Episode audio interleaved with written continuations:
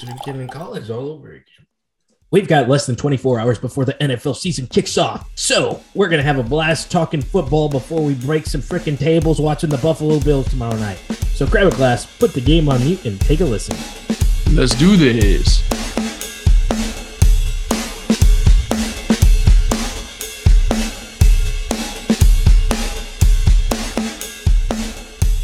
Welcome to Fourth Dram and Goal. We've got NFL football tomorrow, kickoff. Uh, so we're going to go over some previews to the season. We're going to talk a little college football that was rocking and rolling this weekend, and then we're going to give you our final overall uh, expectations from the NFC and AFC South.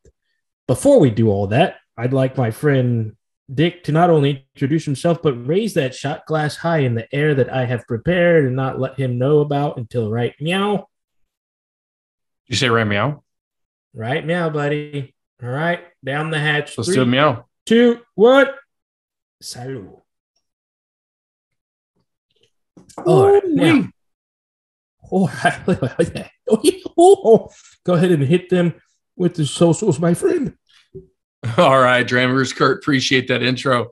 So, shots being shots, it's time to fire a shot right over the bow and get this football season started. Um, when we're talking about all everything Fourth Dram. We want to know that we're going to have you covered all the way through the football season. Try to do as many recordings as possible. And in order to make sure that you have all of those, you get all the notifications, make sure you're su- subscribing to us on Instagram at Fourth Dram. You can also follow us on Facebook and Twitter as well. At sign 4THDRAM. And make sure you're subscribing, liking, following us on Spotify, YouTube, Apple, Google, Audible, Castbox, all those podcast streaming services, and give us a visit over to Fourth Dram and Goal. It's 4THDRAM, A-N-D-G-O-A-L dot com. See a little bit more about us. And if you have any questions or comment about the show, uh, got any topics for us to cover, shoot us an email at fourthdramandgoal at gmail.com. So with that, Kurt, uh, I think we should talk a little bit about what we're drinking tonight, give the listeners a little know-how, and then maybe kick it around a little bit. What do you think? Absolutely. I agree. Uh, you want to do some kicking or some detailing first? Uh, let's do some detailing first. Let's kick the shit out of it after that. So let's talk about what's in our glass. Tonight, we are looking at Nine Banded, the wheated Bourbon. This is a total wine and more single barrel pick. Comes in at a proof of 109. So it's 54.5%. And this one is a little bit more expensive than their other offerings, which are typically in that 30 to $40 price range, um, right at 60 to $65, right out of Austin, Texas. So, Kurt, have you had Nine Banded before? Just when you brought some over uh, that one weekend and uh, tasted it briefly. Kind of wanted to save my thoughts for this episode because when I tasted it, I gave it one of those like, mm, Mm, we'll yeah. see. Yeah. Um, so I didn't want to give it a judgment after we had had several whiskeys that night and different flavors going on. Uh, so yeah, I'm excited to give it a proper review tonight. Yeah, this is their uh, strongest offering. So I would say if you like proof, um, this comes out at 109, like I stated.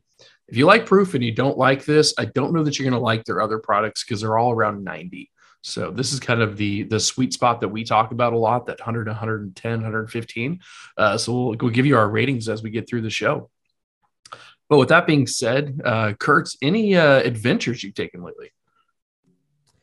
Uh, no, I uh, just the usual going downtown Houston, enjoying my city, loving it. Uh, other than that, man, just kind of chilling. You were filling me in on some new TV shows that you've been watching. Yeah, man, I was able to watch the uh, what is that like Untold or something on Netflix. Can't remember the name of it, but same it people a, who did the Te'o. Yes, yes, uh, and it was about the ref that got caught for cheating allegedly for um, calling games. It was uh, pretty interesting because all that happened, you know, very much in our childhood in that timeline, but. I don't remember that being like a thing that we talked about.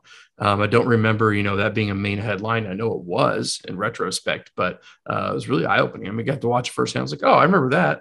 Oh, I do remember that, but I don't remember this whole thing being a thing. So um, definitely pretty interesting. Did you get a chance to check that out at all? Uh, I have not, and partly because it was such a thing that I remember. No, see. Um, It's in I I think the Te'o thing was also something that was overplayed, and I was not going to watch it until you kind of convinced me. Um, I mean, I'll check it out if you say it's good. I hear he kind of throws Jordan under the bus. That's the only thing that kind of entices me, you know, with Jordan's, you know, the myths and legends of his gambling history. Just did they really touch on that, or was that just a headline?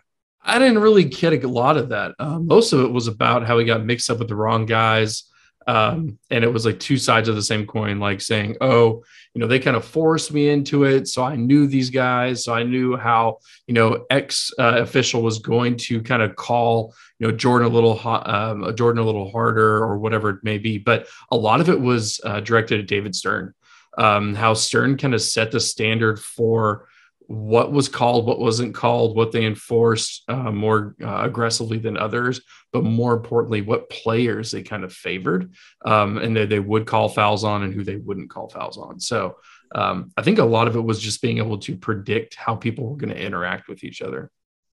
So did he kind of like throw David Stern under the bus? Yeah, I would say he pretty much threw the entire NBA under the bus um, and all the way from the top to the bottom.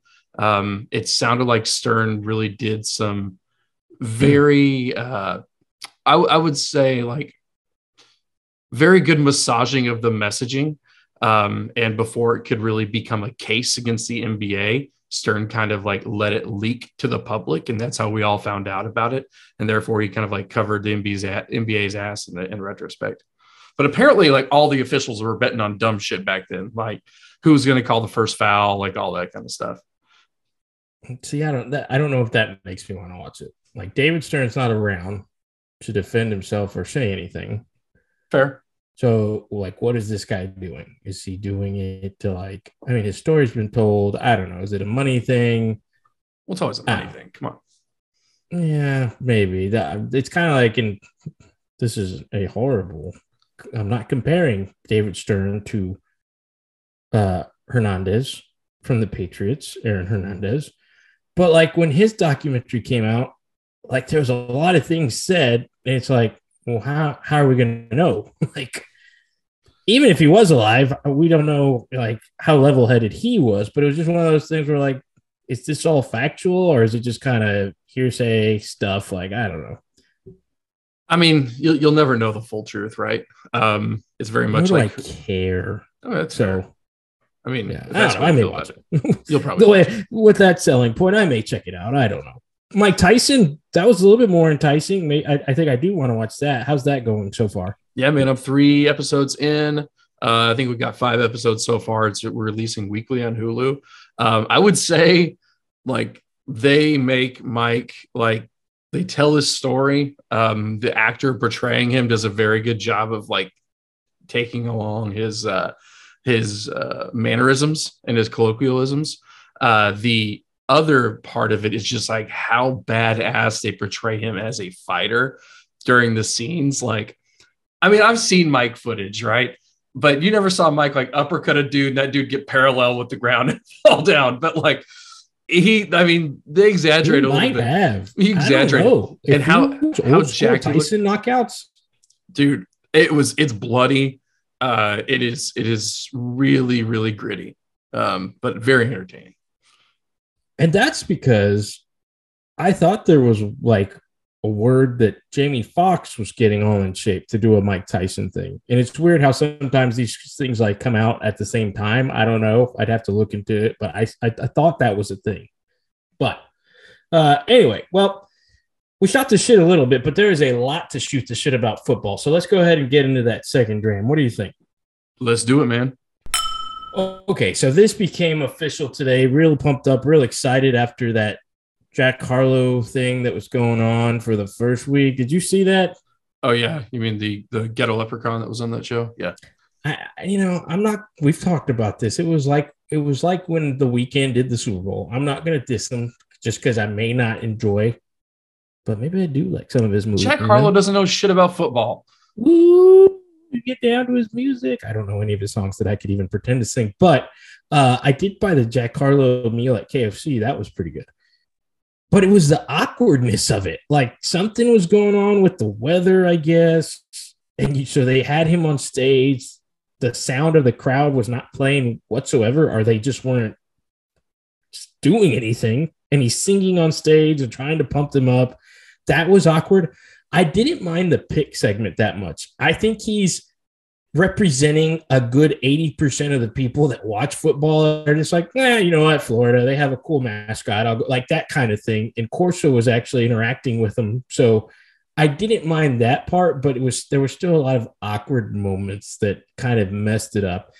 And then, hey, well, I'll, I'll, do you want to chime in more on the Jack Harlow? I mean, I didn't get to watch a lot of it, right? Like I had some stuff going on Saturday morning, but I would say that I don't I don't think you're giving like college college football fans enough credit because I think you're you're over exaggerating with the 80% a little bit because it's guys like me and you who actually call about care about college football that are watching game day. Most everybody else just picks a game up at like, oh, there's a game on at one o'clock. Oh, there's another one at 2:30. Though I think that's probably the people who don't care. Like I think the picking segment's important. I think you need a picker that actually knows a little bit about football. I don't know. What's that comedian, Steve Sebastian, or what's his name? The big guy on Netflix. I don't know. Anyway, he he didn't know a lot, but I, he was one of the more entertaining ones last year. So I get it. And I guarantee you, if you walk into a bar out of 10 guys, about eight of them are just pulling things out of their ass. And then there's two that are like, yeah, we know what we're talking about. But anyway. Yeah, but not all 10 of those are watching college game day.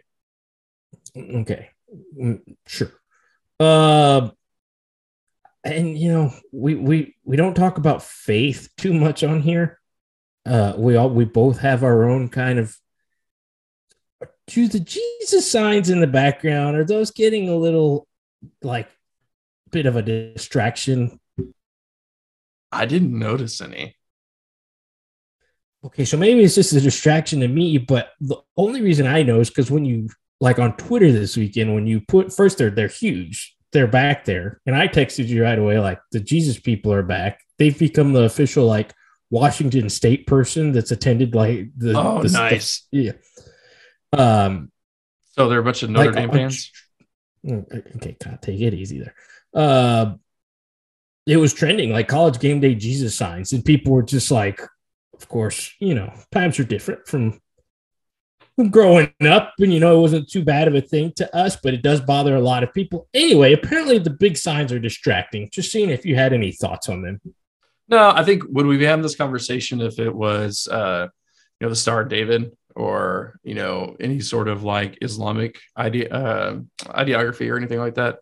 Mm, not it, exactly. It, I no? think you're way off point there. Uh, I don't think so. No, I'm saying why, why it's it like it's a big Jesus sign, and then sure. right next to it is a drunk college kid with like a shocker hand cut out, or like a what was the good one that I saw this weekend? Oh, that Rudy was off sides. Like, like that's right. Like it's just the the background that it doesn't necessarily go with.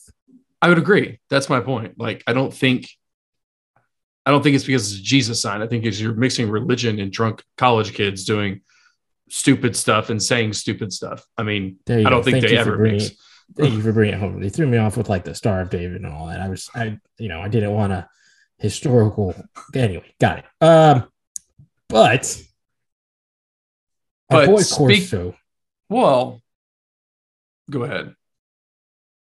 I know, I know what you want to talk about. I, I, I needed, we needed Corso, like our buddy, our pal, our grandfather figure growing mm-hmm. up. Yep. He's stumbling and bumbling his words quite a bit, and Kirk Herbstreit's having to like reassure the America every time he says something that it's okay. Herbie what and Des thoughts on our boy. You know, like the only thing I can equate it to is we all love grandpa. Like grandpa, we love his stories. We love hearing him talk. We love the good old days, you know, walking up, uh, walking to school uphill both ways.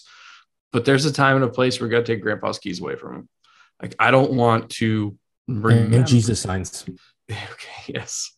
Um, but I don't want to remember Corso stumbling through his last couple seasons doing this. Like I want to remember Corso in all of his glory.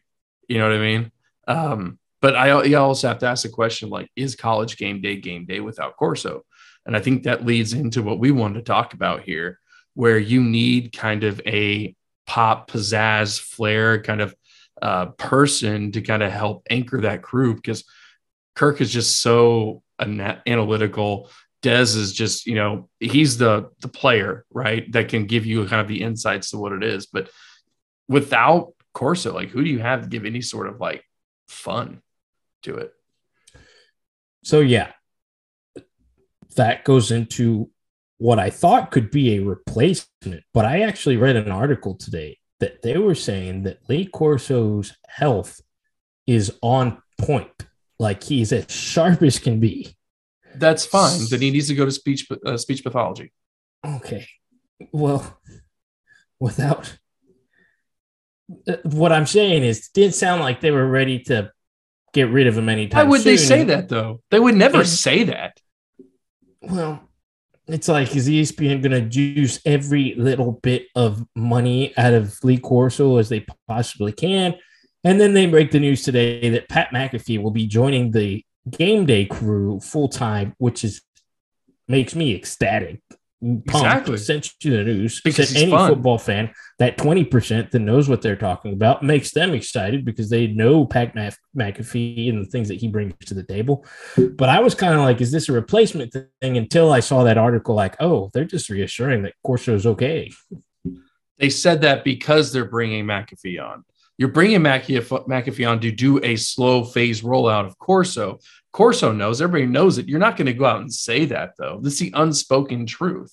This is what they do in anything. It's like when you watch the Today Show, right? And they bring on, you know, guest hosts, that person starts guest hosting, you know, then they do it a little bit more. It's a slow rollout, a phase out of the older generation, man. Like it's going to happen. This is like broadcasting and television 101.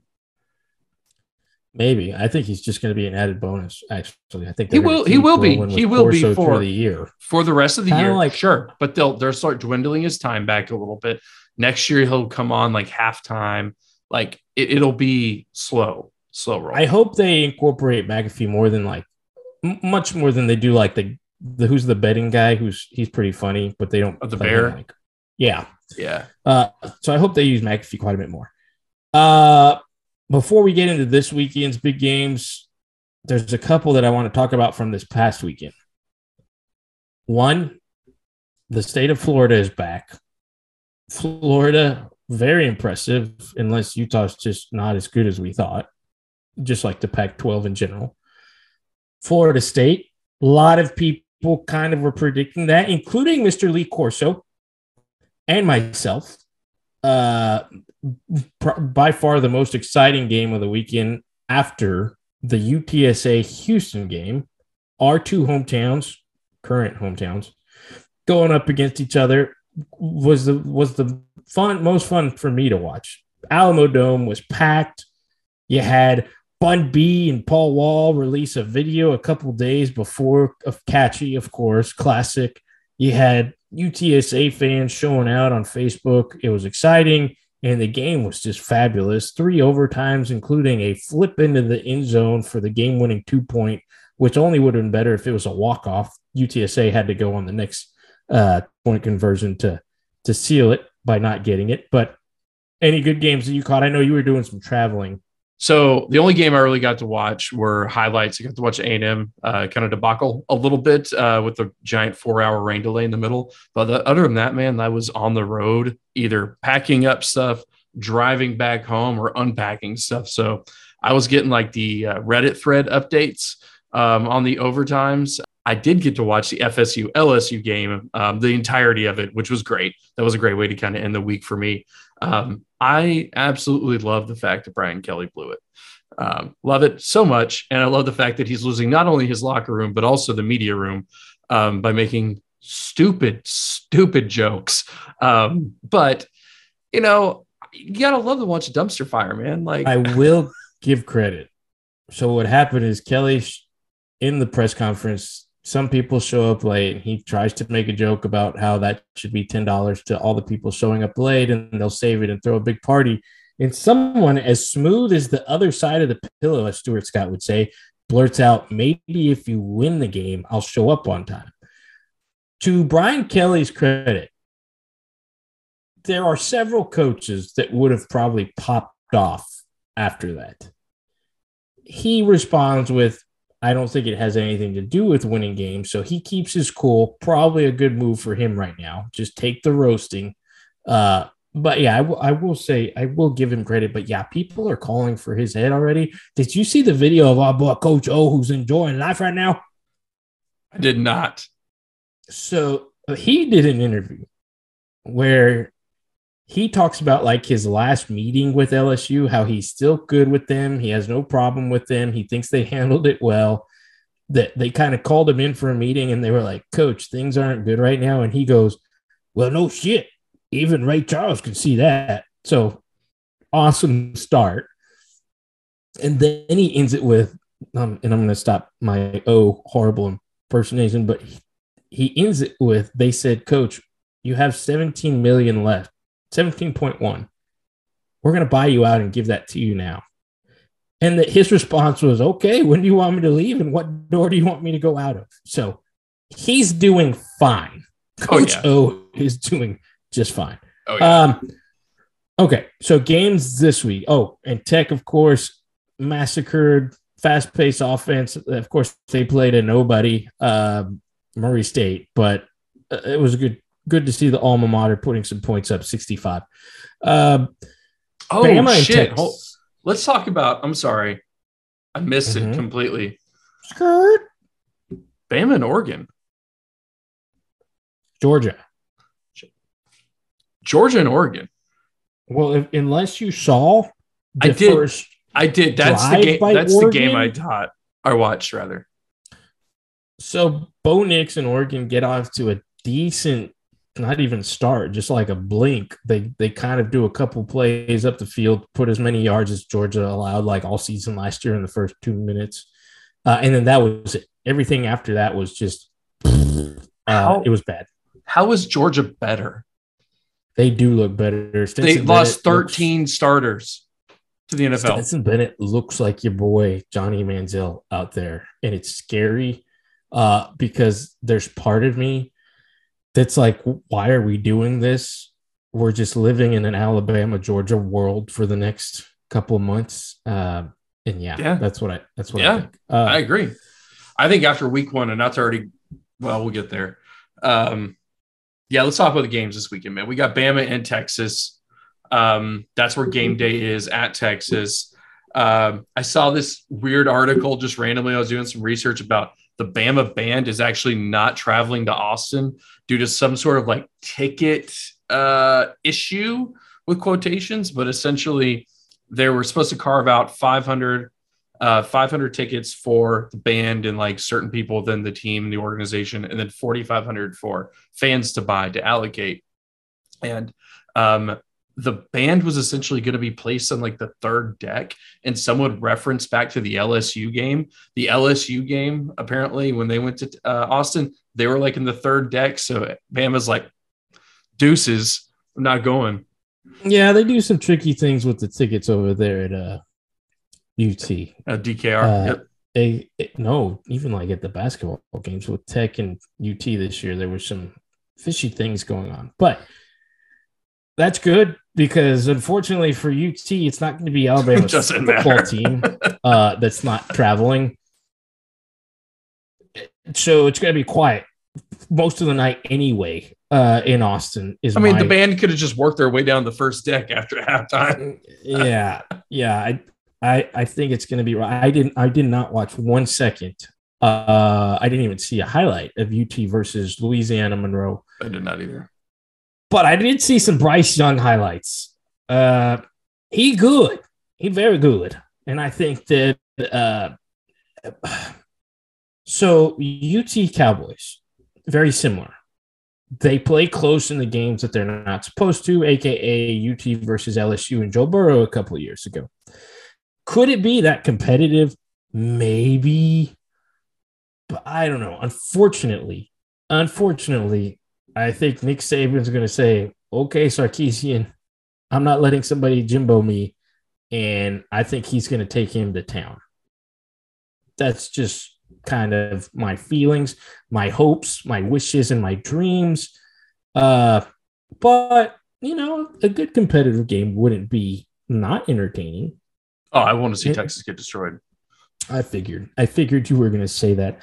Do you think it's competitive like that LSU game a couple years ago? No, Would worst nightmare be this is America's introduction to Quinn Ewers and goes out there and beats him? Are you just how distraught How distraught him if that happens.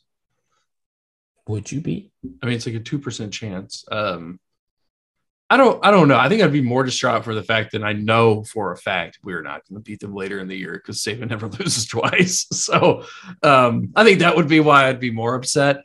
Uh, and you know, we'd have to have the whole "is Texas back" conversation again. You know, for the fifteenth year in a row. We're back. Five years there. Exactly. Exactly. I don't know, man. Like, I'm gonna watch it for sure. Um, a couple other games I got lined up here. Uh, Tennessee at Pitt, both ranked opponents. Do you care? Did you watch the West Uh, Virginia Pitt game? I like what Josh Heupel's doing. I think Tennessee is going to be a dangerous team to play this year, middle of the pack, make improvements off of last year. I, I like Tennessee, and I, I I think they take care of Pitt. Did you watch the West Virginia Pitt game though? I did not. Okay, that was uh pretty crazy. Uh, oh, that was the one with the weird. Is it a catch at the end? And that's where like Daniels is playing at his third school. Yeah. Uh, side note: This quarterback thing's getting ridiculous. So yeah, I I just saw that they had that weird drop at the end, and and that was it. But I did Yeah. not watch the most of the game. Yeah, it was a good game for the most part. I mean, good comeback. Um, UK Florida, that's going to be a good SEC East matchup, both ranked. Probably watch that game. Um, and then we got uh, UH, which is coming off the big W, uh, playing Tech. So Tech's going to play a ranked opponent. Um, and then A&M is going to be playing App State. I just, all I hope is that the 20, 2007 App State team does not show up. I hope we don't have a repeat. I don't know if I could handle that this year. I might have an aneurysm. Okay, so I'll talk about those one at a time. Florida, I think, beats Kentucky, I even agree. though Kentucky is very good. Uh, Texas Tech is going to have their hands full. Donovan Smith is playing because we don't know how bad Tech's number one QB um, hurt his shoulder, but it will for sure be Donovan Smith who balled out when he came in uh, the other week. I think it's going to be very close. The home field advantage is going to be big for Texas Tech, and I think they pull it off, of course, If Tech wins, do they get ranked? possibly 25. Okay. Fair. Possibly. It's fair. Wouldn't be surprised if not. Uh, and then he, App State. Now, I am not saying this because Haynes King looked so bad the first quarter. He had a couple State. good throws, but he can't read a safety to save his life. Uh, he's Like the picks if he had were bad. He hasn't played a lot of college football. He's still Right. Yeah, but App State scored like 40 points in the fourth quarter against North Carolina and could have easily walked out, making Mack Brown very upset. So Yeah. It'll be close. Where are they playing? At AM.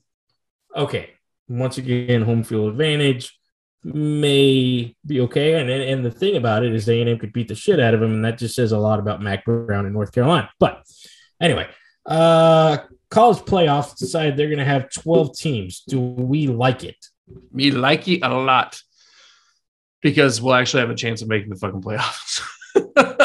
I think it's I think it's opened up a lot of opportunities for the number three, four finisher within the SEC, depending on how they really break it up, um, how many auto entries you're going to have, et cetera. But I think 12 is like, I think 12 is good. I think I was looking for eight, but 12 is good.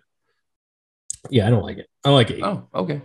I mean, you're just going to have that first group, you know, play a game and then lose to the people that are supposed to be there. Yeah. and then it's gonna be it's gonna be the same as it is. I, Uh, I, I think, I think- eight would have been fine. I think with the 12, I think what you're going to have is you're going to have at least one upset in the final four. Like your your top four, one of those four is going to lose. Probably not. I don't I don't think that I don't think you have that many. I don't think you have four good teams year over year over year where one of them is going to lose. You have Ohio State. You do. Who? You literally have Clemson, Ohio State, Georgia. Clemson's not who they used to year. be. Clemson is not who they used to be. We all know that. Okay, because they They're not- one they don't have a quarterback. against They don't have a Alabama. quarterback. Actually, they have two No, they don't. good quarterbacks. They don't and have the backup may be Trevor Lawrence 2.0 here pretty soon. Well, then we'll wait to see that. But right now, you've got Georgia, Bama, Ohio State. There's your guaranteed three. Okay, so And then Anyway. you got uh, Cincinnati. So I'm guessing the way they do it is that they're going to do like the top six play each other, like this the bottom six play each other, and like they'll come in against the you know top six, something like that, to where it's not like months and months of playoff football. No, no, it's it's the it's essentially four playing games to play the four, and then you go to it. So there's like three rounds, four rounds. So like the six versus twelve games is going to be like the Cheez It Bowl. Yeah, like don't know. ten ver- it's going to be this the Little Caesars slash Continental Toilet Paper Bowl. I gotta wonder, are they going to add more bowl games? God, I hope not. Why do you Because hope really- that? Bowl season's amazing. It's really depressing when it's like December 18th and I'm watching the Sims 50th anniversary bowl on ESPN the Ocho. I don't know, man. One thing I've always wanted to do is go to the Bahama Bowl. That would be awesome. The Bahama Bucks Bowl, because that would that's where that's what I'm talking about. Yeah, the one that's in the Bahama Bahamas. Bucks makes some good. Was it really the Bahama Bucks Bowl? I don't know if the Bahama not, they Bucks, should but it's look the into that. Bahama something bowl. Bahama Okay. Mama, I think it is. Um, Ah, do we So- like it? Sure, not really. are you are, okay? Is it better in the system we have now? Eight would have been better.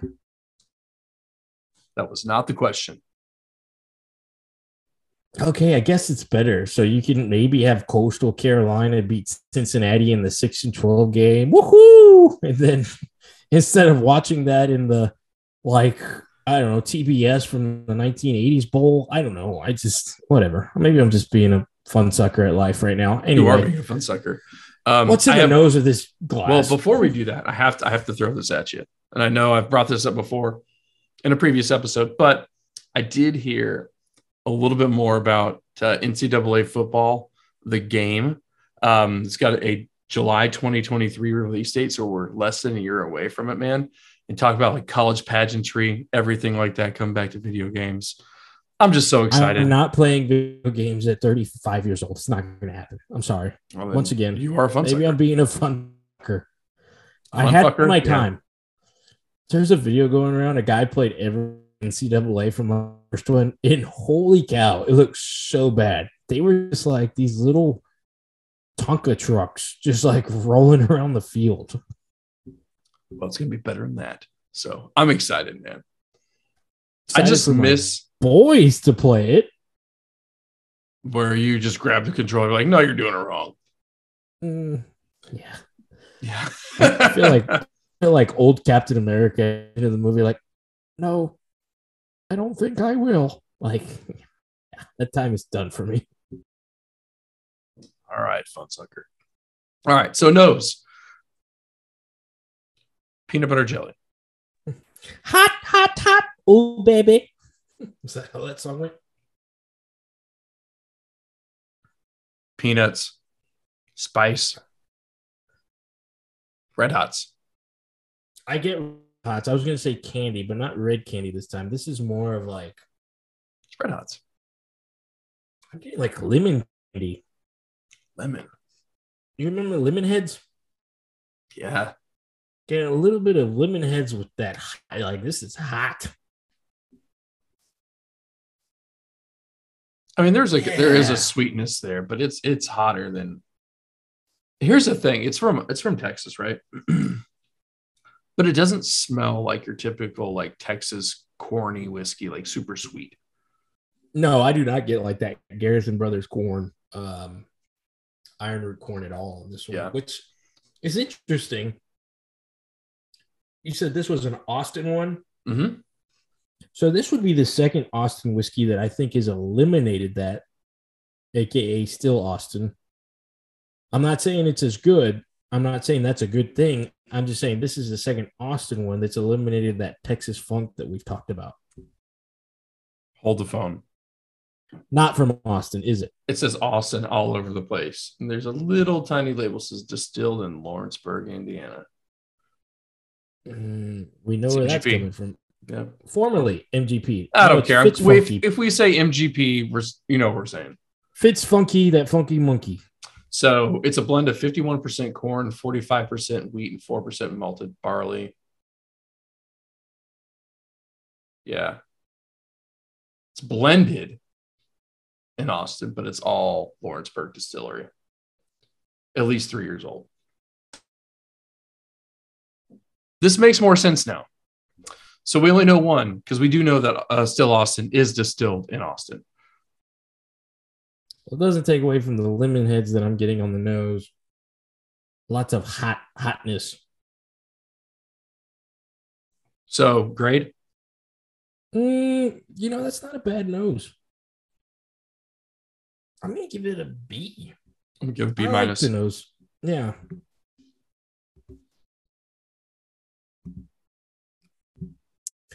Not a bad start. And uh, we have said that our love for Texas whiskey has grown and we've appreciated it more. So, not being too harsh on this one yet. Third Dram. Let's get there. All right. So third Dram is going to be our fantasy football recap. We give you a little insight into our fantasy football picks. By this time, you better have your draft done. Um, kickoff is tomorrow. I'm going to do my damnedest to get this done in the next couple days for as far as editing, so we get it out. But we completed our draft back on the 28th. We have a 10 man league. Um, got some solid players this year. We are able to uh, you know, bring in some guys who are actually engaged and in, in trying to win, upped our buy-in to 50 bucks. So we got a max pot of $500. Um, Kurt, we did 15 rounds. Um, I think all in all, you know, it went damn near pretty normal, minus a, a few surprises. Um, but I'm curious, what was your biggest surprise within the draft? Surprise pick, surprise. I'm going to grab a kicker in the first round situation. So number one was not Taylor. wasn't as it wasn't a huge shock uh, that someone took McCaffrey first. I mean, that's not a wild, not as wild as our first pick from 2021. Um, I got Michael Thomas in round 15, second to last pick. I think that's going to play out big for me. Definitely going to keep an eye on his injuries in week one. Um, as for other, I, I mean, I think we stuck to our game plans. I did not take a quarterback until like the fifth or sixth round. Ended up getting the same guy that I got like in the third round the year before. Um, but no surprises. I think there was uh, everyone was on point. People did their homework, and it was a good, solid draft. Yeah, I would agree. The biggest uh, shocker for me was uh, Allen being drafted at what was he drafted at? Number four or five, somewhere around there. But you have to remember, was this is this first year playing fantasy or No, I don't believe he was. okay? Well, even still, we all know the quarterback mistake, and he is the number one predicted quarterback. Right. So once again, second round maybe he was taken, not as bad as you know. And we talked about that that our tier one guy was like Josh Allen, and that would be a second or third round depending on if things started falling that way. So not that big of a surprise. Um, you made a pretty good pickup, a little homer pick. Uh, but tell us a little bit about that one. Was that like the eighth round or something like that? Sixth round? Oh, my Dameon Pierce pick. Yeah. No, I picked him up like in the sixth. Like I, I, Uh, it was a seven. he. Oh, really? Okay, yeah. So he was my. I'm gonna take him, and and the thing about it is, people did their homework, and I. But I knew there was only going to be me or you that were going to go really go after him that early, yeah. Uh, up. unless he unless he started sneaking up the you know best player available board, which Yeah. I was keeping an eye on it. He was nowhere near it uh, when I took it. Uh, he was about seven down, but you picked before me, and I was like, "Damn it, here we go!" And you didn't take him, so Yeah, I I took like, Woods. I've got to. I've got to, and I actually went between him and Breece Hall back and forth, but I was like, nope, I'm sticking to my guts because I know for sure this guy balled out, he's gonna be the starter, which is why I'm gonna talk about that NFL.com prediction. Bullshit Yeah, yeah, yeah. Exactly. Uh, but no, and it worked out. Sure enough, I did not expect them to release Marlon Mack, but he got released, and he is now RB one official of the des- as of the des- depth chart being released yesterday. Has Marlon Mack found a new home yet? I don't think so, but Dude, to be honest with you. I, I thought they were he maybe he's gonna get like 30, 40% of the carries. And I was like, you know what? I thought about actually drafting Mac, like, you know, in the 13th, 14th round as like a backup reserve. But with him getting like that just shows that just shows like how much they're gonna ride Pierce. My only concern is because they're gonna ride him so hard, and I don't believe that they have the passing game to really help out. I, he's a little he's gonna be prone to injury. Right. uh, yeah, I think they're definitely going to rely on Burkhead to be the third down back, so that'll give him. But dude's a beast. Dude's I a agree. baller. He's going to run hard. They, you know, he didn't get used as much as he should have his last year at Florida. So I mean, he's ready to go. I do. It is scary the way he runs. Yeah. I mean, he's looking for contact and he's going to run over people, so that's going to make He's him power back. Yep. But anyway, um, No, I, I agree. Yeah. Uh, my first two were Mixon. Well, I took um, Adams and I took Mixon in the uh, the second round. I was pretty happy. Um, I uh, I threw you a little curveball and it was really just kind of a, a fuck with you situation. I picked up Watson in the 15th round with like the second to last pick. Um, But- I'm, I'm, I'm absolutely okay with that because I got to take Michael Thomas right after you. Um, No, it was great pick. I'm pretty solid on quarterback. Oh, I am too. Like I was able to get Carr and uh, Carr and, and Dak. So I'm I pretty happy. Murray and Aaron Rodgers. So You yeah. picked up Murray at the right spot. They uh, they started hitting quarterbacks pretty hard in like the fourth, fifth round, and I think you picked them up wide, wide Yeah. spot. and there's two people that I'm like, oh, I took Diggs because you took Davante Adams. Davante Adams, I really, really, really wanted. Mhm. Diggs is not a bad backup in that spot. If I had gotten Adams and I kind of wanted Jackson over Murray, which he was taking a couple picks before me, that's why I took him. Um, if I get Adams and Jackson, I think I'm easily like perfect draft. Once again, that's why the predictions thing is bullshit. So just random question throw at you, like commissioner question. Need uh, some some insight here. This will be like a solid year. We have a solid ten. You know, we don't have any like floozies in the midst. We got a solid ten. Do we do a random snake next year, or do we do like pick your position based off where you finish this year next next year? I think we make it more fun. There's a video on TikTok that one of our buddies shared with me where they ran 40s to figure out their draft order. Like, let's do like a fastest beer chug or beer Olympics or something to figure out our order. Yeah. Well, you and I would be like one, two for sure with this group. Yeah, I could do that. We'll look into it. All right. Um, Uh, so hilarious NFL.com predictions. Um, I woke up like we thought it was going to be like that night. I woke up a couple days later at like seven o'clock to a this is fucking bullshit text from you with the screenshot of you showing finished dead last at 0 and 15. Dude, that made my day. That made me laugh so hard because what I did is I immediately checked mine and I got the A plus fin- projected to finish first with a 15 and 0 rating. So complete bullshit, like complete bullshit. Somebody sitting at their or it's a computer generated. It's computer generated because a couple years ago I was projected to finish first too. Didn't I finished like fourth? So last year it said I was going to win like two games. I won like six. They Didn't do hot, but I didn't do that bad. But so So you're gonna win four this you year. take Watson as a joke in the last round, and it was like, oh, I this is a good thing. Actual guy that could be on the field week one. Um, I'm playing Watson Marlon against Mack. the Texas Texans first first week back. Marlon Mack is. Oh, I accidentally said whack. That was not on purpose. Uh, he was released. He's on somebody's roster right now. I'm not going to say whose. They said they were going to have a better record than me. Okay. Dameon Pierce is now QB1. I mean, RB1. RB1, not taken into consideration. So this this is all bullshit. Like it's all bullshit. Uh, every year, every year the computer fights with you. It's pretty funny. I, I love this though because it gives like instantaneous drama to the group text. Uh, at least the thread, at least between me, you, and a couple others, um, people who actually give a shit.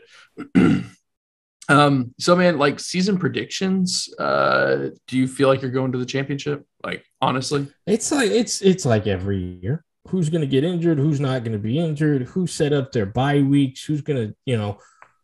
Who's going to get screwed by injuries in the playoff week or the, the last couple weeks where we're all with similar records and trying to get into the playoffs? It's all luck. I mean, unless somebody had a really shitty draft, which after we looked at them, everyone did pretty well and picked people where they were supposed to be picked. Um, it's going to be luck, you know. do you think you're going to make the playoffs? Yeah, Okay, I'm gonna make the playoffs. I'm gonna win the whole damn thing. all right, that's your prediction. Yes. All right. I love it. I love it. Uh, I think I'll make the playoffs. Um, I think I have a good shot at making the championship. But to your point, like if Davante Adams goes down, like breaks his neck, you know, week two, I'm fucked. So Great. Way to put that juju on Davante Adams. Uh palette. knock on wood.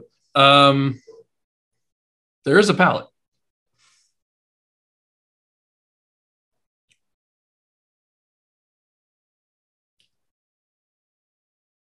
Spice, sweet, vanilla. I'm gonna cheat here and say this is like I'm chewing on wheat.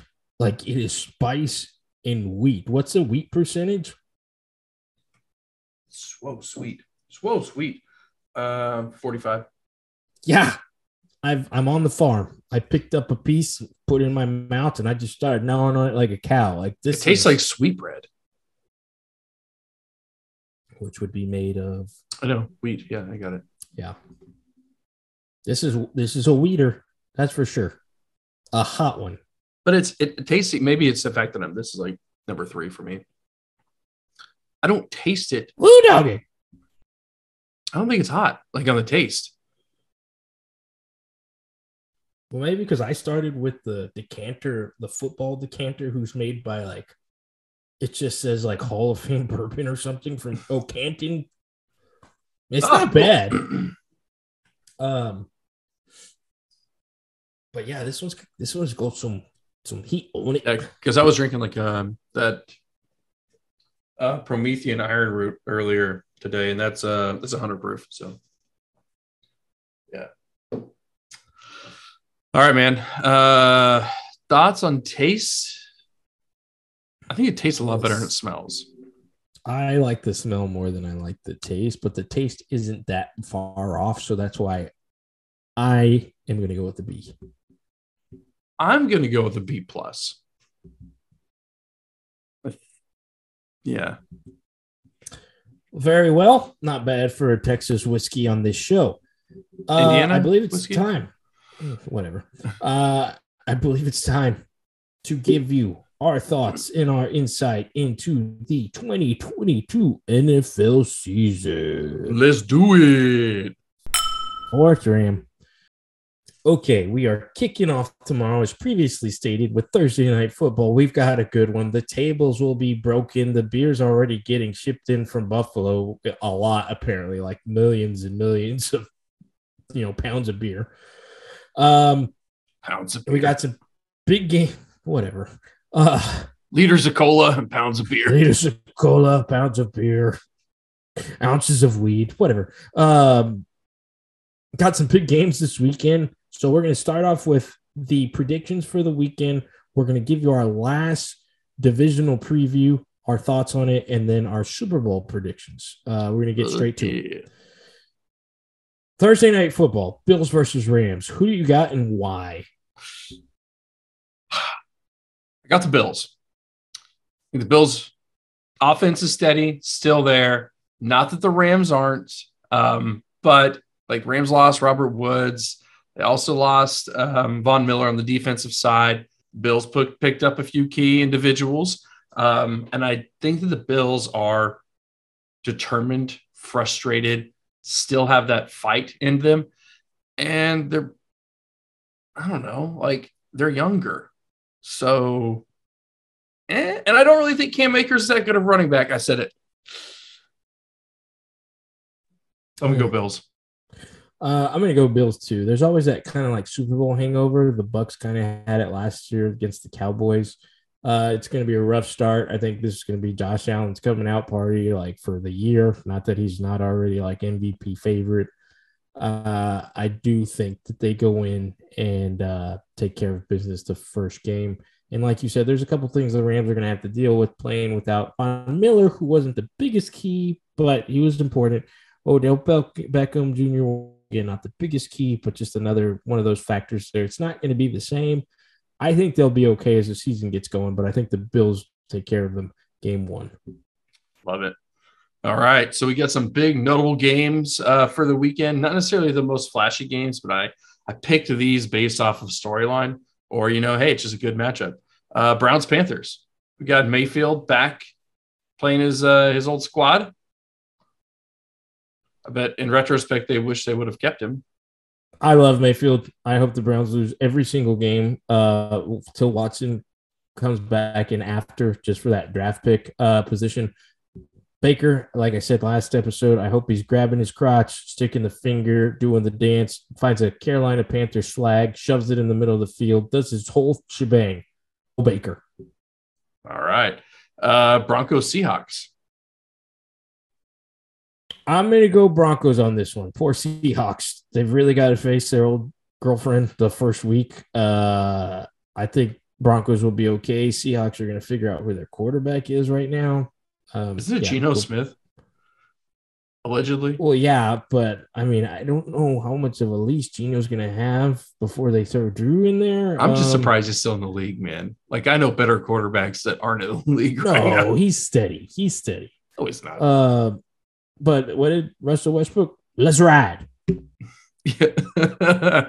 Cowboys Bucks, man. So it's a repeat of last year's opener.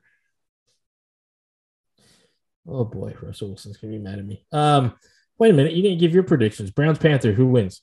Oh shit, Panthers. Broncos Seahawks. Broncos.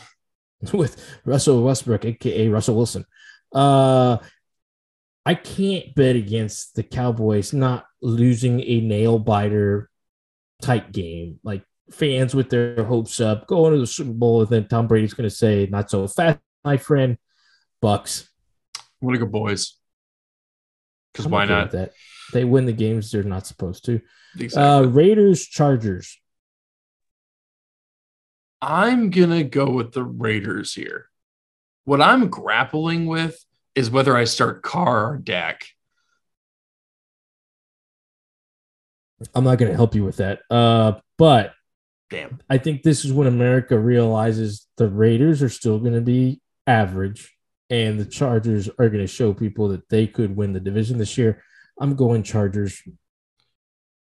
All right, man. That's that's a gamble. Uh, Chiefs cards we got a Texas Tech matchup here. We got Kingsbury against Mahomes. I'm gonna say Mahomes shows Kingsbury who's daddy, and I'm gonna go Chiefs. Who has the better season, Kyler or Mahomes? Uh, I I really do think Mahomes is a dangerous man this year. Like watching him in preseason and just Tyreek Kill and everything. Like I, I'm going out, not not really a limb because he's a former MVP winner. I wouldn't be surprised if Mahomes beats Allen for MVP this year. I, there's just something that this this something year about in the air. Yes, that curly hair and I don't know. This is this is a scary year. I, I'm just saying it. Scary year. I think Pat Mahomes is going to be on another level. I'm going to go cards in this opener because why not? With all that said, yes. All right. So um, we are finishing up all the divisions that we've uh, previewed. We've given you our player to watch. We've given you our final standings at the end of the year. We are finally wrapping it all up with the AFC and NFC South. We have the Houston Texans, the Indianapolis Colts, the Jacksonville Jaguars, and the Tennessee Titans. Texans had a pretty good draft. They're going to see what life is really without Watson. Uh, the Colts got Matty Ice to see if they can have things different than when had old Wincy Boy. Jacksonville Jaguars, year 2.0 with Trevor Lawrence, but the first year without Urban Meyer, who didn't even make it through year one. And then you've got Tennessee Titans who are going to have their eyes on the quarterback to see when it's time to pull the trigger between Malik Willis and Ryan Tannehill. Uh, so, after that recap of the AFC South, who's your player to watch, Dick? I don't know, man. Like, I'm going to say Dameon Pierce here for all the reasons we already talked about, but I've got to kind of go back to your. You think Malik Willis is going to take Tannehill's job eventually? So, this is a very similar situation to Alex Smith and Patrick Mahomes. Hmm. And it could have the same setup. We may not see Malik Willis all year. Uh, but you have a guy who's going to be there. He's going to be dependable. He's going to get the job to, done to the, a certain extent in a league where, you know, there's not 32 fantastic quarterbacks, but you've got this guy who could be a dude and he can be that difference maker. So all eyes are going to be on him. And the second that Ryan Tannehill starts Ryan Tannehilling this year, there may be pressure. They drafted him for a reason that they may say, uh, let's put him in. So I'm going to play devil's advocate here. Because didn't they say the same thing about Jordan Love? Okay. Drafted him for a reason. So let me bounce back. Is Ryan Tannehill Aaron Rodgers? No, I didn't say that. Well, that's all you need to say. That If Malik not. Willis is backing up Aaron Rodgers, well, you're why did you're, they you're- draft him? You're, putting a lot of like pressure on Malik Willis that he's even as good as Jordan Love. He may be better. Maybe, but I don't know, man. I don't know. I think it's a obviously not the same caliber of starter, but I think it's a, at least a similar situation. Okay, so let me ask you this. The Titans have been a top notch team for how many years now? Three. Okay. What is the one thing that always gets blamed at the end of the year for them not getting over that hump? Derrick Henry's legs. No. No, um, it's Tannehill. I know that. Okay. So what's the worst thing that could happen? What's what's what's the one thing that gets blamed for Green Bay not being able to get over that hump? Everything besides Aaron Rodgers. Okay. And then here's the other thing. Tannehill is a decent runner, correct? Mm-hmm. Well, he used to be. I don't know that he still is. Okay. But when it comes to the Titans running game, everyone's focus is on Derrick Henry. I think the Titans play action game just got a little bit more dangerous with Malik Willis back there at quarterback. I mean, you can sit here and make your case all day, and I'm not going to say you're wrong. I just don't know that you're right, if that makes sense. If loving you is wrong, Yeah. I don't want Malik Willis at quarterback. I don't know. I'm excited to watch him if he gets back there. That's why I don't have a player to watch. I have a situation to watch, and it's how long do they keep Tannehill in there? I don't know if the Titans are as good as they have been. Henry's another person to watch because he's getting those years on running backs where it's not like quarterbacks where it can kind of kind of come to a slow progression like Falco and Manning with running backs. It's like boom, bad year, one injury. So they've got to act fast with Henry. And I want to keep an eye on that and see when they pull the trigger or what they do with Malik Willis. Maybe it's like uh, Kansas City where they let Alex Smith play that whole year. They put Mahomes in there the last game of the year to get some reps, and they knew that he was the guy. I don't know. We'll see. Or maybe he's Geno Smith, and he'll be starting in, Se- in Seattle in a couple years. Sure. Uh, All right. final standings. I love Uh, my boys, but I think with a, a division where there's always, I don't know, I think the Titans are consistent enough to pull off the number one. Yeah. I think Matt Ryan will do good things similar to Carson Wentz, uh, and the Colts will be number two. I I have belief in my in my Texans that they're going to be better than the four wins that people are predicting, and I think they're going to be good enough to where they outlast the Jags. I don't think the Jags are making a big leap this year. Yeah, I'm going to agree with you on the most part there, but I don't think the Colts are that good. Um, I really don't think that they were that good with Wentz. You saw Wentz in a lot of precarious situations. Matty Ice got traded for a reason, and they went with Marcus Mariota over Matty Ice. I know he can have some flashes in the pan of greatness, but he's not dissimilar to Carson Wentz in build, stature, and prowess. I just don't see them being able to beat the Texans. Texans have everything going for them. The Colts, Colts. don't. I hope I hope you were right, but the, I mean they have Jonathan I Taylor. Underestimate the Colts defense in that running game with Taylor. So I I they're they're decent. But who do they have at receiver? Doesn't I, matter. Matt Ryan's going to get him the ball, and Taylor's going to run. He's going to hand the ball off good as fuck. Is what he's going to do. In this division, you have to be. You just have to be consistent. I mean, it's any game, anytime, anywhere, any division. It's, consistency is what matters. I mean, that's a that's a that's an altruism, not just applying to this division. So I I kind of rebuff that statement, sir. Uh, agree to disagree with your altruisms uh, even though I don't feel they're all true isms. Um, does that sound like Morgan Freeman? You sound like Bobby Boucher. Oh, okay. Uh, the NFC South. All right, we have the Atlanta Falcons, the Carolina Panthers, the New Orleans Saints, and the Tampa Bay Buccaneers. So uh Atlanta's pretty much said we're giving up this year, but we do have Marcus Mariota and a backup rookie quarterback who may be the starter eventually. Uh, things are all kind of crazy in Carolina. They don't know who they want to put at quarterback. Sam Darnold's hurt, but they have this guy by the name of Baker Mayfield. New Orleans Saints, Jameis Winston, Jarvis Landry, the Honey Badger in the backfield. They may be fun to watch this year over there in NOLA. And then you have Tom Brady. Am I off? Am I not off? Do I want to go on vacation with my kids? Do I love my wife? So I love my wife, but I'm going to play one more year in the Tampa Bay Buccaneers. I think you summed it up, man. So, who's your player to watch? I've got to go with my boy Jameis. We do know my little affection for Jameis Winston. If he can stay healthy, like he was, he started the year off hot last year, wasn't it? Like three or four, maybe even five touchdowns in the first game, and then he got injured. Yep. Um, I was gonna go Honey Badger just because I love me some Honey Badger and see if he still's got his thing going over there in New Orleans back home.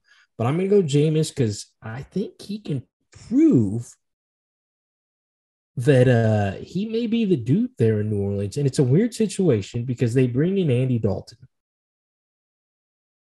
So are like they giving up on the what's old boy's name? Hill, the slash player. Taysom Hill. Are they giving up on that project? Like I would have given on up there? on him two years ago.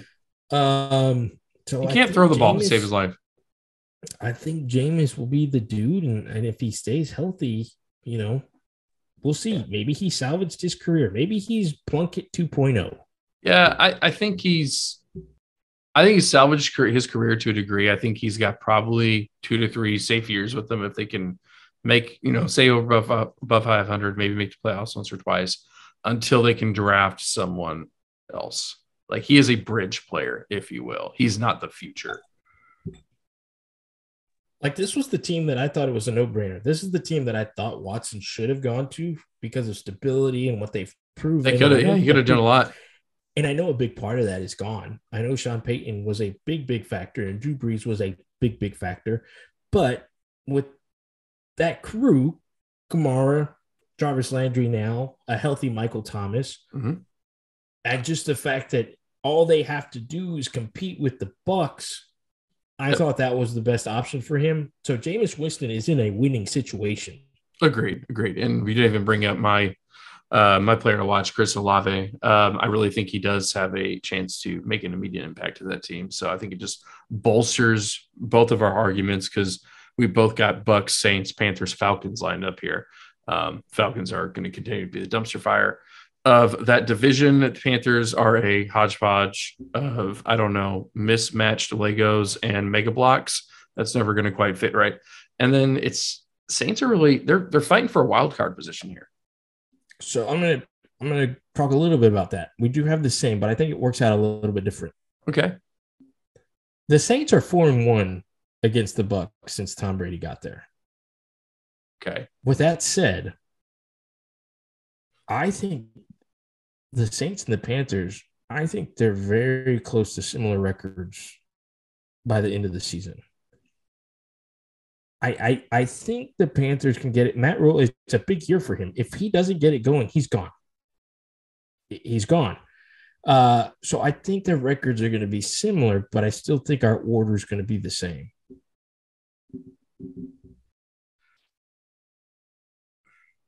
I mean, that is a possibility. I'm not going to argue with you on that. I think the Saints are probably going to. I think the Saints are probably going to do better than you think they are, and I think the Panthers are going to do worse. Panthers to me are a seven and ten team.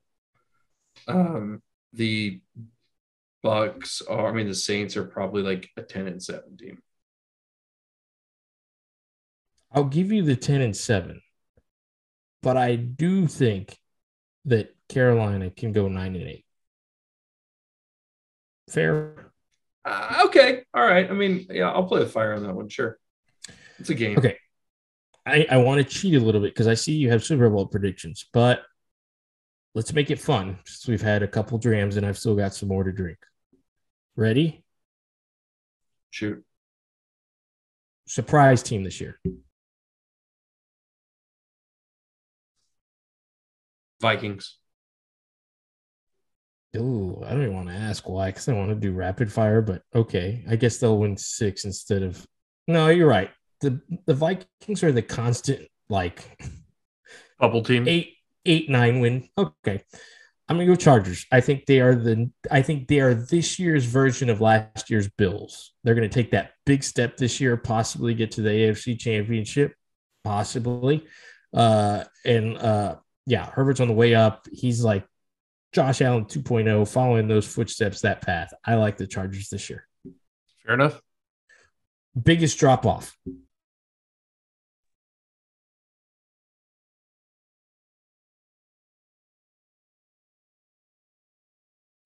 Fuck. Uh, Rams. Uh, like first round playoffs, out of playoffs. What are we thinking? I think they made the playoffs. Uh, probably dropped in the first. I'm gonna go Buccaneers. I think Tom Brady's uh, quite a bit of distractions. I know I said the same thing similar to Aaron Rodgers last year, and they ended up being okay. I just don't know. I think they've lost some key parts. I think it's another year. They lost their head coach. Tom Brady's looking thinner these days. I don't know what's going on with his face. I think the Tampa Bay Bucs have a, a uh, big drop off this year. Uh, NFL MVP at the end of the year. Jonathan Taylor. Ooh, going with a running back. Okay. Uh, I'm gonna go Pat Mahomes. Like I said, I think I just have a feeling that he's gonna throw the ball the ball a lot, and uh, it'll be a scary good year for him. I think Taylor has a chance of breaking the rush record. Oh, you want to go that far? I mean, that's an MVP season, right? Not even like with Matty Ice out there flinging it all over the place. Flinging it all over the place. Did you just hear yourself? He doesn't fling anything. Gunslinger. He was 10 years ago. Uh, okay. Well, do I want to do rookie of the year? You know what? No, we'll save that for an upcoming episode as we as we see the year get rolling. We have a lot to talk about. We have a lot of episodes to do. Let's go with our Super Bowl predictions. Shoot. So I'm gonna go. Um, I'm gonna go Bills, and I'm gonna go. I'm gonna go Bills. I'm gonna go Pack. Sometimes I think we're just two peas in a pod. But not, Not so tonight. fast, my friend. Uh, in my heart, it's a little different than my mind. Fair my enough. mind, I say Bills in pack. Okay. There's a lot of pressure on the Bills. A lot of pressure on the Pack. Right. So because of that, I don't think it'll be the matchup that we think. I'm going to go Chiefs. Get back to the Super Bowl this year. I'm telling you, there's something about Pat Mahomes, and I hope that I'm standing here and saying I was right. I am going to go Chiefs versus Rams. Okay. Very similar to the Chiefs getting back to the Super Bowl against the Bucs. It's hard to repeat. It is very hard to repeat. Like I said, I think the Rams will be fine. I think they do get beat week one. But I am going to go Chiefs and Rams. Once again, that Super Bowl that we should have been given last year, the Super Bowl that we should have been given after that thousand point game four years ago. I'm going Chiefs and Rams as of this point before the season goes, but Bills versus Pack is an honorable mention. Uh, so yeah, that's the way I think it's going to go. I don't hate it. You didn't give me your MVP though. Yeah, I did. Earlier in the show, Pat Mahomes. I, I like. I'm not. I can't stress it enough. I think he's going to ball out. So then, let me ask you this: Eric Dickerson's 2105 is the season record. Last year, Jonathan Taylor had 1811. He had one more game, but I don't think that matters if he does beat the 2100, does he get MVP? Oh yeah, he would. But the, uh, there's another question to that. Do I think? I don't know if it's possible in this day and age with teams having two back, three back, in the old Fair mentality enough. of just having a. But he had 18 11 last year. Right. And look what that took. And that was a monster year. Mm-hmm. Um, so no, I think these days the workhorse. Now you have the third down backs and things like that, and you kind of share the love. So like your running back just doesn't get beat to shit unless you're like Derrick Henry. Um, yeah, I just think that's one of those records that's just not not going to get close to anytime soon. I mean, dude, that was in nineteen what eighty something.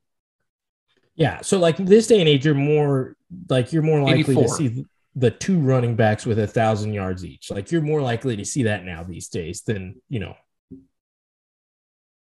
I don't know, man. Like records are made to be broken. Time is cyclical, and every year you go by, like it exponentially gets higher chance it's going to happen. Yeah, but then you have like the Joe DiMaggio records of 56 or whatever it was straight games with a hit. Like some of them just aren't going to be broke. I know, Kurt. You're so right. Damn Baseball's it. so different, though. like, suck. God like damn. a fastball when DiMaggio oh, was playing was like 65 miles an hour. These days, you think somebody's going to get. Dude, speaking so. of CTE, I want to go back to the LSU game. Like that, that rocketing of uh, the LSU defender, like that targeting call was like the epitome of what targeting was. Do you know what I'm talking about? Yes, when the quarterback was killed. Yeah. Murdered. Great cat end zone, too, by the way. Yeah, no. uh, all right. Well, before we get over that goal line, you want to give those ratings of those glasses there, buddy? I mean, I think they kind of speak for themselves tonight. I mean, you and I both kind of hover around around the B range. I give a B minus and a B plus. I think you give a B and a B. So I'm going to give it a B. I'm going to give B minus just for the fact that it's sixty-five dollars. Ooh, I'm gonna go with you on that. Yes, forty dollars, great bottle. Forty-five, still good. It's just when you're, uh, I don't know. I know it's sixty-three store no. pick thing going on and all that. So I'm gonna go B minus. I'm gonna change mine and agree with you. Several others before I would grab this one, but still solid pick. Glad I had it. Glad to say I tried it. Ready to rock and roll. You'd rather, rather have that blue note though, wouldn't you? Oh, blue note crossroads. It's good stuff over there. Well, no, I mean the blue note uncut we did last episode at like what 45, 50, 100. No, that's what? I'm saying. That whole line of yeah. blue note. Get yourself some blue note. Get Do that, listeners. Blue note and blue note. Give us some money so you can sponsor us. I would be down with that. Yes. Uh, all right. You ready to hurdle over that girl girl line? Girl line? Girl line? Girly. Anyway. T- Todd Gurley. To- Let's do a front flip. Over that goal line. Here we go. Yes. All right. So we were pumped up and psyched out about NFL kickoff tomorrow. We gave you a recap of our fantasy draft. We gave you a little preview of the season to come, and we gave you our predictions for week one in college football and the NFL. Dick, hit him with the socials. As always, Dreamers, thank you for listening. Uh, quick reminder to follow us on all the socials. Um, you've obviously got us on Instagram also, Facebook, uh, you can follow us at uh, Fourth Dram, 4THDRAM on both of those, as well as shoot us an email at fourthdramandgoal at gmail.com or visit our website, fourthdramandgoal.com. Um, make sure you're telling your friends about us. That's how we grow the show. That's how all shows grow the show. Um, make sure you're rating, reviewing us, liking, subscribing to us on all of your favorite podcast streaming services, including Apple Podcasts, Audible, Castbox, Spotify, uh, Podcast Addict, et cetera, et cetera. We're on all of them. Um, we like to see how many uh, ticks we get every week um, as we see more and more viewers uh, following the show and giving us a listen. So, with that, Kurt, uh, I'll kick it back to you for the quote of the episode. Thank you, sir. It would be unjust if we did not mention and tip our hats to the great Sue Bird, who called it a career last night, wrapping up a wonderful basketball career after years at UConn in the WNBA. So, in honor of that, we'd like to close the show with a quote from her If they think your dreams are crazy, show them what crazy dreams do. Wonderful career, Sue Bird. Here's to you. Cheers. And to the next snap and the next dram. Drink on, Drammers.